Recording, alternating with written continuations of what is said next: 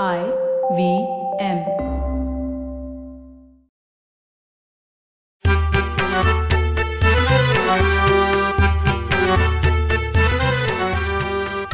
नमस्कार मंडळी मी डॉक्टर राजीव. आणि मी माणिक. माणिक आपण अमृता खानविलकरशी बोलताना तिच्या चंद्रमुखी या नवीन मराठी चित्रपटाबद्दल बोललो? त्यावेळी तू लोककला म्हणजे लावणीचा उल्लेख केला होतास हो केला होता. त्याआधी आपण उपेक्षित लोककलांबद्दल बोलताना वही गायन आणि आराध्य या दोन कला आणि ते सादर करणारे कलावंत याविषयीही बोललो होतो. हो महाराष्ट्रातली खास लोककला म्हणजे तमाशा. तमाशाचा फड हा ग्रामीण जीवनाचा जानपदाच्या भावनांचा प्रामाणिक आरसाच म्हणायला हवा. तमाशातली लावणी हा त्याच्या अंतरंगातील शृंगार म्हणजे ग्रामीण भाषेत शिणगार हा अगदी खास नाजूक कप्पा. तमाशा पाहायला जाणं हे मध्यमवर्गीय संस्कृतीमध्ये फारसं उच्च अभिरुचीचं मानलं जात नाही. अगदी त्याचं नाव बदलून लोकनाट्य केलं तरी सुद्धा नाही. आता परिस्थिती काहीशी बदलली आहे.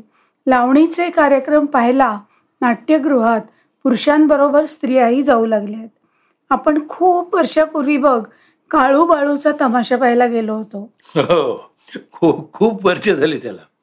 एकोणीसशे सत्याहत्तर अठ्ठ्याहत्तर साल असावं.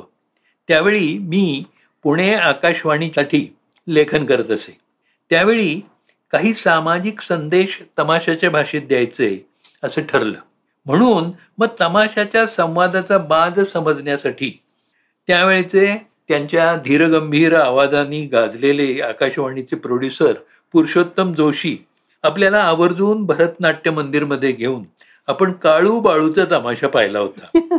आणि आपण अगदी पहिल्या रांगेत बसून तो काळू बाळू या जुळ्या भावांचा दिसण्यात अतिशय साम्य असलेल्या जोडगोळीनं सादर केलेला तो धमाल तमाशा पाहिला होता.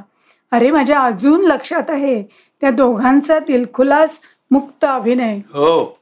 लोककलेच्या माध्यमातून सामान्य लोकांपर्यंत विशेषतः ग्रामीण जनतेपर्यंत सहज पोचता येतं. म्हणून सामाजिक संदेश देण्यासाठी राष्ट्रसेवा दलातर्फे कितीतरी लोकनाट्य वसंत बापट यांनी लिहिली. गावोगावी त्याचे प्रयोग केले. त्यातून लीलाधर हेगडे राम नगरकर यांच्यासारखे कलावंत पुढे आले. आणि महाराष्ट्राची लोकधारा हे त्याचंच सध्याचं लोककलेला सादर करण्याचं पुढचं पाऊल म्हटलं पाहिजे. हो. सध्याचे भिनीचे कितीतरी कलावंत त्यातूनच पुढे आले आहेत ना. सतत बदलत्या नव्या नव्या कलावंतांना घेऊन ही महाराष्ट्राची लोकधारा वाहतीच राहिली आहे. मराठी चित्रपटसृष्टीचा एक काळ असा होता की खूप चित्रपटात तमाशांवर आधारित कथानक असायचं. त्यांना तमाशापटच म्हणत असे खूप तमाशेपट चालले. सांगतीये ऐका हा चित्रपट सगळ्यात जास्त दिवस चाललेला चित्रपट. पुण्याच्या आर्यन थिएटरमध्ये सांगते ऐका हा चित्रपट वर्षाहून जास्त काळ चालला. आर्यन थिएटर म्हणजेच सांगते ऐका असं समीकरण झालं होतं. आणि त्यातली गाजलेली लावणी म्हणजे बुगडी माझी सांडली ग. शांताबाई शेळक्यांनी लिहिलेली ही लावणी आजही लोकप्रिय आहे.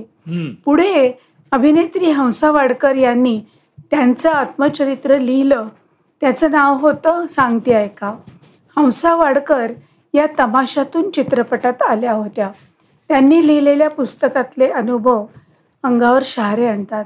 हंसाबाईंच्या या पुस्तकावरून श्याम बेनेकलनी भूमिका हा हिंदी चित्रपट काढला. त्यात स्मिता पाटीलची मुख्य भूमिका होती. आपल्या सहज सुंदर अभिनयानं स्मितानं तो सिनेमा गाजवला होता. त्यात आपल्या अमोल पालेकरांची काहीशी निगेटिव्ह रोल असलेली भूमिका त्यांनी फार छान सादर केली होती. अरे आणि शांताराम बापूंचा पिंजरा पिंजरा सुद्धा तमाशावर आधारितच होता. हो. त्यात श्रीराम लागूंच्या समर्थ अभिनयाचं चित्रपटाद्वारे प्रथमच दर्शन झालं होतं. आणि नटरंग हा सिनेमा तर केवळ तमाशाच नाही तर त्यातल्या नाचाची भूमिका करणाऱ्या कलावंतावरती होता. अतुल कुलकर्णीनं अप्रतिम काम केलं होतं. पु ल देशपांड्यांचं शृंगार लावणी वाङ्मयाचं अंतरंग. हे नभोवाणीवरचं भाषण खूपच मोकळेपणाने केलेलं होतं. त्यात त्यांनी म्हटलं की लावणीचं शृंगारिक अंतरंग शोधताना साहित्यशास्त्राच्या जाड भिंगाच्या चष्म्यातून पाहणं योग्य नाही. हो हो. पण पण हेही खरं की पांढर पेशा वर्गानं लावणी वाङ्मयाकडे उपेक्षेनेच पाहिलं. अर्थात या पांढरपेशा समाजातूनच काही बंडखोर कविरा फुटले आणि डफ तुंतुण्याच्या तालासुरात आणि मराठी बोलाच्या ऐन दुथडी वाहणाऱ्या या रसगंगेत त्यांनी रूढीला न जुमानता बेधडकपणे उडी मारली. जानपद महाराष्ट्रात म्हणजे महाराष्ट्राच्या ग्रामीण भागात लावणी बदलली ती मराठेशाहीच्या ऐन बहराबरोबरच वीर रस आणि शृंगार रस. हे मराठी जानपदाचे दोनच लाडके रस.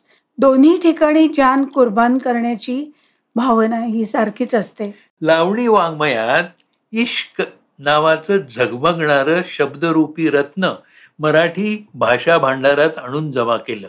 साऱ्या लावणी वाङ्मयात इश्कानं मुक्त संचार केलाय. पण त्या वाङ्मयात जे आलिंगन आहे ना ते क्षमा परवान्यांचं आहे. शाहिरांच्या भाषेत सांगायचं म्हटलं तर सांगतात प्रीत पतंगाची खरी धड घालुनी प्राण देतो दीपकाचे वरी. उमद्या इश्कात रंगलेल्या शिलेदाराचं होनाजी बाळानं केलेलं वर्णन बहारीचं आहे. जरद्या घोड्यावर बरं का जरद्या घोड्यावर स्वार शिपाई सरदार तो छेल छबेला. मस्तकी फुलांचा तुरा शिपाई झुरा इश्की रंगेला. जर्द्या घोड्यावरून आलेल्या या स्वारावर मोहित होणाऱ्या नारीचं शब्दचित्रही तसंच रेखीव आहे बरं का. शाहीर प्रभाकरांच्या स्व शब्दात सांगायचं तर शिरी केश कुरळ मधी भांग सरळ मुखी दंत विरळ सगळे. गोरे गोरे गाल ओठ अति लाल डोळे जलाल दोन्ही आगळे. वा. पण वाङ्मयीन दृष्टिकोनातून पाहायचं तर त्यातला मोकळेपणा आकर्षक जरी असला तरी हळूहळू कालांतरानं कलात्मक मोकळेपणा आणि मोकाटपणा यांची गफलत झालेली आढळते. समोरचा श्रोता पाहून कथा लावायची ही धूर्तता बहुतेक सगळ्या शाहिरांनी दाखवली आहे. त्यामुळे विचारांपेक्षा विकाराचंच प्राबल्य जास्त. पण शब्दांच्या कसरतीने नाही म्हटलं तरी एक गंमत साधतेच नाही का. सुंदरा मनामध्ये भरली जरा नाही ठरली हवेली तर शिरली. यातील बघ भरली ठरली शिरली च्या गुदगुल्यांचा परिणाम हवेलीत शिरली सगळ्या शब्दांचा परिणाम होतोच की. हो हो. स्वराज्यात सुबत्ता होती पेशवाई जोमात होती आणि नाच तमाशांनाही ऊत आला होता. पण कर्तृत्वशून्य रावबाजीनं स्वातंत्र्याचं उदक इंग्रजांच्या हाती सोडून ब्राह्मवर्ताची वाट धरली. आणि तिथून पुढचा लावणी वाङ्मयाचा इतिहास पेशवाईच्या इतिहासाप्रमाणेच उद्वेग आणणारा आहे. सारा शृंगाराच्या शिळ्या कढीला उत आणण्याचा प्रकार. कधी कडी तंबोऱ्याच्या बैठकीत तर कधी ढोलकी कड्याच्या साथीत वाढलेली लावणी. आता नष्टप्राय झाली. समाजात शृंगाराची नवी दालनं उघडली गेली. चित्रपट हे स्वप्नरंजनाचं मुख्य दालन उघडलं गेलं. आणि राम जोशी होनाजी बाळा सगनभाऊ परशुराम आनंद फंदी प्रभाकर यांच्या प्रतिभेनं फुललेली ऐने महालाच्या सज्जात उभी असलेली ती शृंगार खनी लावणी अखेर पेशवाईत बघता बघता नाहीशी झाली. कुठं आढळली तर उर्सा जत्रेत पेट्रोमॅक्सच्या भयानक प्रकाशात शिळ्या शृंगाराचं बीभत्स दर्शन घडवत. आधीच पांढरपेशा समाजानं उपेक्षित ठरवलेली लावणी आता अगदी कडेला फेकली गेली. लावणी तपासाचे फड त्यातील कलाकार यांना जगणं मुश्किल झालं. दारिद्र्यानं पिचलेल्या या वर्गांची कला देखील केविलवाणी दिसू लागली. अशा विपरीत कालात लावणीसारख्या लोककलेला प्रोत्साहन दिलं ते भा वी वरेरकरांनी. भावी वरेरकर मामा वरेरकर म्हणून सगळ्यांना माहीत होते. साहित्यिक नाटककार असलेले मामा राज्यसभा सदस्य होते. तिथल्या जगात सुद्धा ते मामा म्हणूनच प्रसिद्ध होते. दिल्लीच्या कोणत्याही सरदारजी टॅक्सीवाल्याला मामा के घर जाना आहे असं म्हटलं तर तो बरोबर साऊथ ब्लॉक मधल्या मामांच्या घरी टॅक्सी घेऊन जात असे. असे. श्रमिक वर्गाशी दोस्ती असलेले मामा वरेरकर. ने हाजी कासमवाळीत गिरगावात राहत बरं का? मामांनी मुंबईला गिरगावातल्या विल्सन हायस्कूलच्या पटांगणामध्ये उपेक्षित तमासगिरांना मानानं बोलवून त्यांना तमाशा करायला लावला होता. म्हणजे तमाशाच्या थिएटरात जाऊन तमाशा पाहणं हे देखील अब्रह्मण्यम मानलं जात होतं. त्या काळात मामांनी तमाशा पांढरपेशांच्या वस्तीत आणून उभा केला होता. लोकनाट्यातल्या त्या उपेक्षित वर्गाला मामांचा खूप आधार लाभला. हो ते दिल्लीला राज्यसभेचे सभासद असताना त्यांनी संगीत नाटक अकॅडमीत भाऊ बापू मांग नारायणगावकरांचं नाव अवॉर्डसाठी सुचवलं आणि या कलावंताच्या उपेक्षेबद्दल आवाज उठवला. त्यामुळे सगळ्या तमासगिरांना मामा वरेरकरांच्या बद्दल खूप आदराची प्रेमाची जवळिकेची भावना होती. त्याचं हृदय दर्शन एका प्रसंगातून झालं. मामा तेवीस सप्टेंबर एकोणीसशे चौसष्टला रात्री दिल्लीला वारले. त्याच वेळी रात्री दहा वाजता पुण्यात भरतनाट्य मंदिरात राधाबाई बुधगावकर यांचा तमाशा होता. तेव्हा तमाशा सुरू होणार इतक्यात रेडिओवरून मामांच्या निधनाची बातमी आल्याचं कोणीतरी त्यांना सांगितलं. मंचावरून राधाबाईंनी प्रेक्षकांना ही बातमी सांगितली. त्या म्हणाल्या होत्या ज्यांच्या आधारामुळं आमचा तमाशा पांढरपेशांच्या वस्तीत मानानं उभा राहिला ते आमचे मामा वरेरकर दिल्लीत वारल्याची बातमी आत्ताच समजली आमचे वडील गेल्याचं दुःख आम्हाला वाटतंय पण सूतकातला सण साजरा करण्याच्या भावनेनं आम्ही आपल्या पुढे आमचा खेळ सादर करणार आहोत हम्म. या ठिकाणी आपल्यासारख्या सुशिक्षित प्रेक्षकांपुढे हा खेळ साजरा करून दाखवणं हीच आमची मामांना श्रद्धांजली आहे. पण शाळा कॉलेजातल्या भाषेचा स्पर्श न झालेली माणसं ज्या जिव्हाळ्याच्या मराठीत बोलतात त्या भाषेत राधाबाई गळ्याशी दाटणारे हुंके आवरत बोलत होत्या. लांबडी वाङ्मयातल्या शृंगाराची ही कथा अत्यंत उद्विग्न करणारी आणि करुण आहे. पण आठवणींच्या आतल्या कोनाड्यातून खूप मागे गेलेल्या काळातून आतुर प्रेयसीची ती लावणीत गुंफलेली वेदना. कधी कधी रसिक मनाला व्याकुळ करते.